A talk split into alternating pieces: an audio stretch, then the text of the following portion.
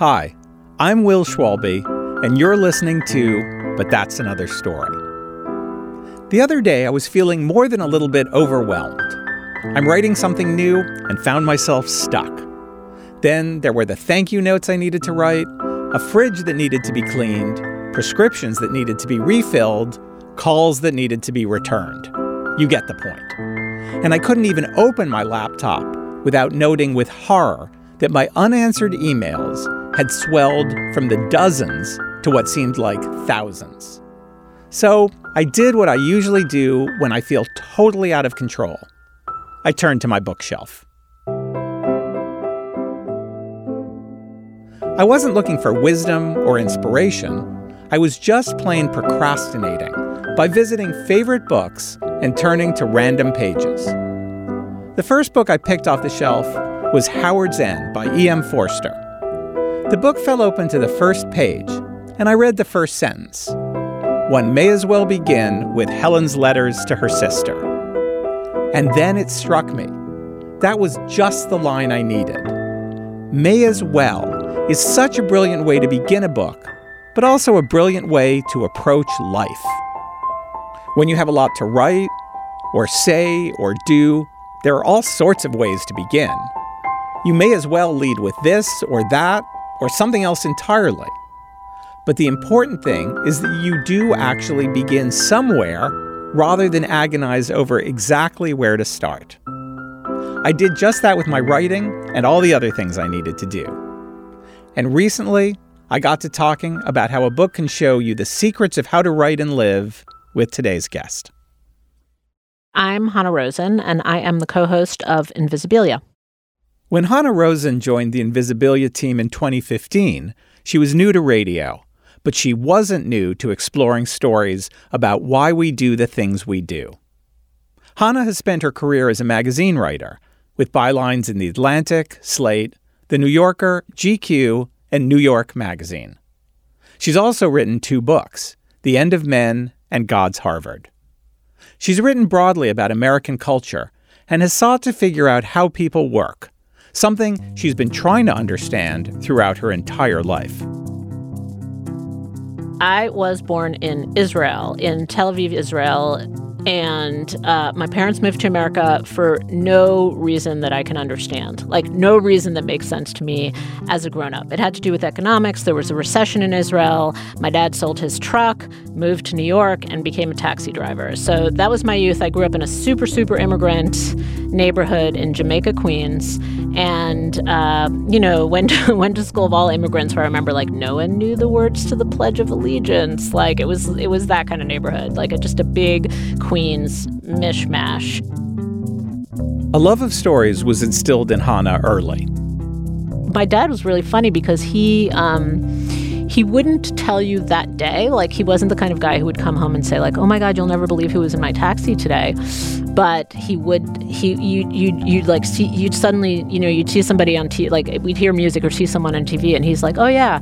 Yeah, that he he was in my taxi, and like that's Ray Charles, and he's like, oh yeah, he gave me a champagne glass. It's in the trunk. Like we still have the champagne glass that Ray Charles gave my father, or like like like Jackie Kennedy was in the taxi once, or like Eli Wallach. Like there would be just actors and actresses, and he just wouldn't. He and like I think Mayor Koch rode in his cab once.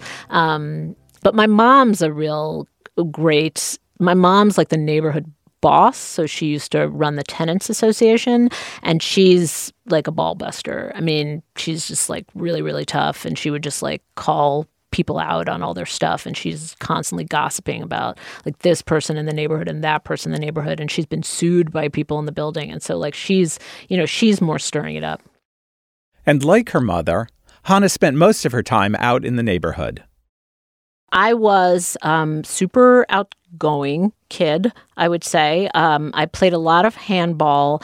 I, I, this is so hard for me to talk about because it's so.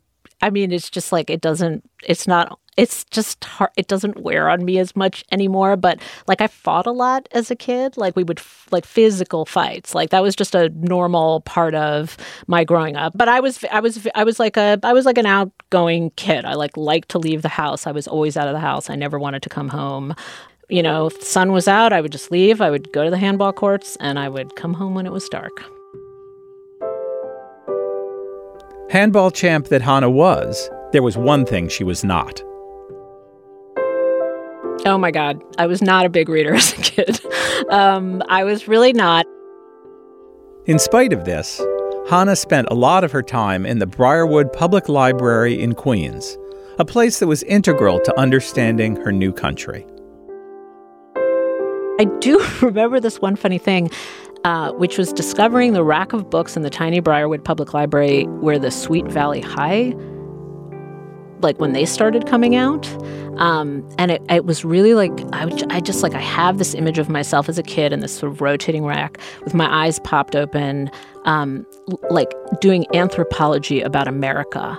Um, and I had no idea, like, if this was still true in this decade, if like people still behave this way, if like people went to prom this. I didn't know if prom was real, if people really did straighten their hair, like bre- like people eating meat for breakfast. Like there was all sorts of things that like, oh, this happens in America, but I didn't know like was it 1950s America? I just had no context for it because my neighborhood was so different. But I did feel like I had discovered some secret pamphlet that would tell me about America. Like, this is where the rest of the world, this is how the rest of the world was. Like, this is out there uh, beyond Jamaica Queens.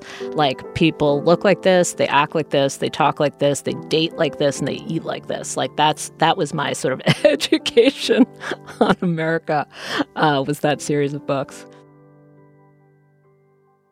That education continued as Hanna made her way through one of New York's most prestigious public schools, Stuyvesant High School.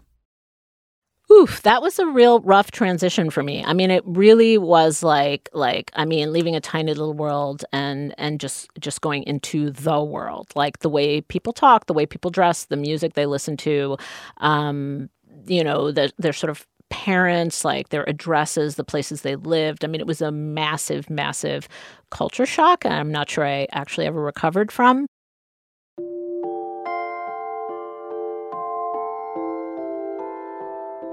I definitely remember going into this one particular friend's house, like apartment. It was an apartment. And I lived in an apartment. Everybody I knew lived in an apartment.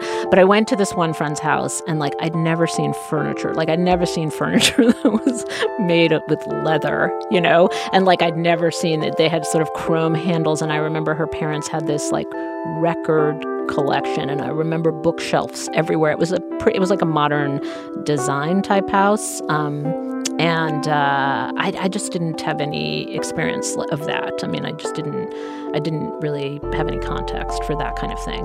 I was very scared uh, for my first year there, and I actually only found my footing as a debater. It was on her high school debate team that Hanna began to think about ideas in a new way. I liked about it that I was good at it. Like I just was good at it. Like I could just understand how it worked. I think what I might have liked about it in retrospect that was that it was aggressive but non-committal. So it's playfully aggressive. So like you can inhabit a position or inhabit a situation or take on somebody else's reality, but you didn't have to commit to that reality. And so that's what debate was about for me. I mean, like uh, so so much of being an immigrant, so much of the immigrant experience is really wondering if there's a way you're supposed to be. Like is there some standard here? Like there's something I don't know and if somebody tells me that thing, I have to be that thing. So I think that's just a lot of ideas in an immigrant's head about templates. Like, what's the template? Just give me the template. Teach me the words of the Pledge of Allegiance, and then it'll be okay. Like, tell me how I'm supposed to be. Tell me how you're supposed to eat. Tell me what your house is supposed to look like, how clean it's supposed to be. Like, and then it will be okay. Like, then we'll really be here. Um, and so, so, so debate had an element of just like freedom. When we come back from the break, Hanna's curiosity is sparked, and soon she uncovers a book that ignites it even further.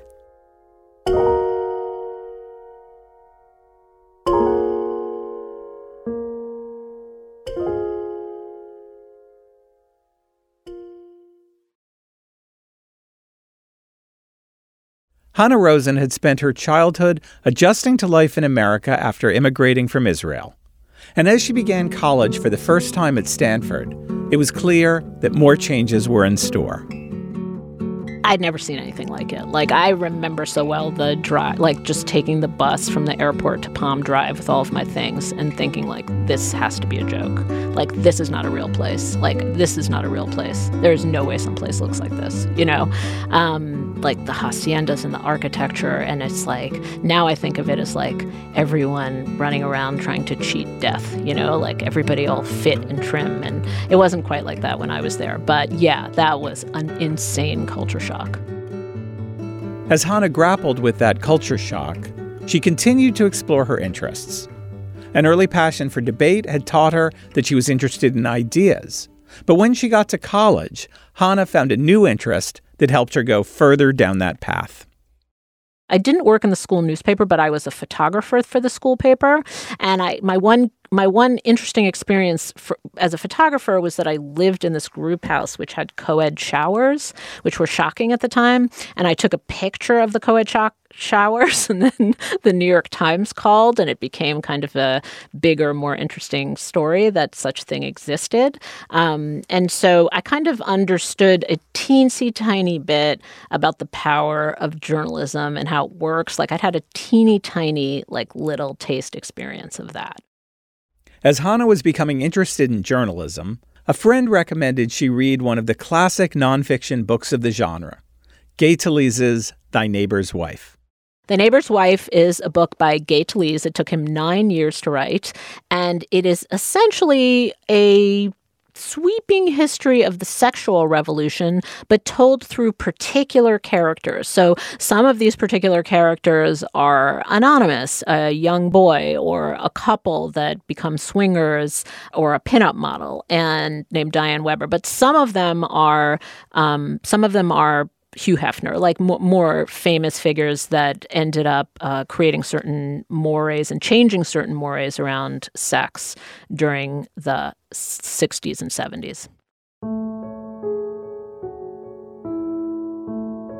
When you're young, you know, things about sex leave an impression on you. So I definitely remember, as probably many kids do, Lolita and thinking, wow, like that this is a subject, that someone could write about this subject, that someone explore this kind of darkness, but it's fiction. Um, and, and, and uh, it was first of all it's not it's nonfiction and so th- this is actually happening this is true and it was largely the first chapter like i just couldn't believe that someone could get to this point of intimacy with an actual person. And the way the first chapter is constructed, it's sort of a slow movement through a couple of hours, which sort of stretches out to include other things, but it's essentially a boy who's about to masturbate. Like that's the subject of the first chapter. The way the book was written opened Hanna's eyes to a style she had never come across before. It's this kind of masterful, intricate weaving of one thing with another, which I just couldn't believe. Um, and and mind you, like I knew nothing about. I didn't knew journalism. I certainly knew nothing about why and how this book was controversial. Like what feminists thought about this book, what people thought about Gay Talese and his wife. I knew zero about that. I just picked up the book because somebody told me read it, and I was just like amazed by it. Thy Neighbor's Wife also helped Hanna put her own life into perspective. I had to figure out what I was going to do and who I was going to be. And I think I had spent basically all the years since my childhood um, moving towards sunny Stanford as you know trying to shed things and trying to shed parts of myself. Like i was i was moving really far from my family and where i had started. And so there's this sense that like you have to just you know move, move into the next room and close that door and move into the next room and close that door and move into the next room and close that door. And so you're just like shutting doors and sort of moving towards some idea of something that you're supposed to be which i had no idea what that thing was. Um, but um, but sort of there I was at Stanford, knowing I couldn't stay in California, and I was kind of kind of interested in journalism. And I think for me, what this book was about was. I don't know, like it doesn't leave anything behind. It's not, you know, I can't say it's an exact corollary to my life, although Gay Talese is himself an immigrant from South Jersey, which is kind of like being from Queens. Um, but there's just a sense of like, nothing is too small to look at, nothing is too dirty to look at. Um, not only is it not too dirty to look at, it's like the central story of America. Like something about tying, you know, this kid's privatist, privatist moment together with a kind of grand sweeping history in America, it sort of made me feel like everything would, like, it would be okay. Like, you wouldn't have to, like, you wouldn't have to close up bits of yourself or bits of your thoughts or bits of how you lived or who you were. It would it it was okay. Like you could take the the the dirty parts or the parts that were shut away or the parts that were behind the closed door and somehow you could weave them together into a bigger picture. Mind you i had no idea what that meant but it seemed like it could be possible. It didn't have to be like like an ever forward trajectory towards scrubbed cleanliness you know? As Hanna began her career in journalism after college, she continued to reflect on how Thy Neighbor's Wife had opened up the world to her. I think that a lot of the pleasure for me in in what came later was being able to escape into someone else's mind or reality.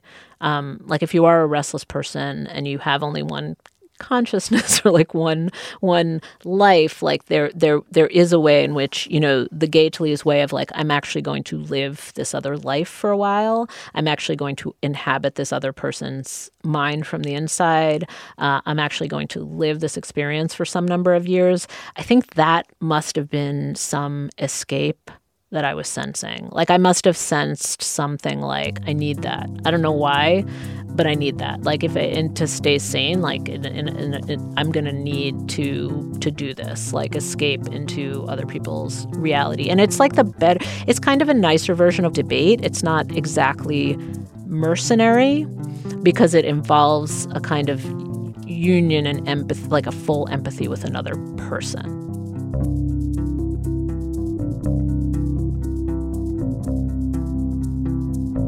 But That's Another Story is produced by Katie Ferguson, with editing help from Alyssa Martino. Thanks to Hanna Rosin and Becky Celestina. If you'd like to learn more about the books we've mentioned in this week's episode, you can find out more in our show notes.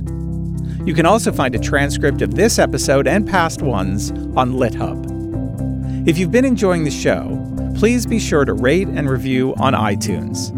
It really helps others discover the program and subscribe for free on Apple Podcasts, Stitcher, or wherever you listen. If there's a book that changed your life, we want to hear about it. Send us an email at anotherstory at macmillan.com. We'll be back with our next episode in two weeks. I'm Will Schwalbe. Thanks so much for listening.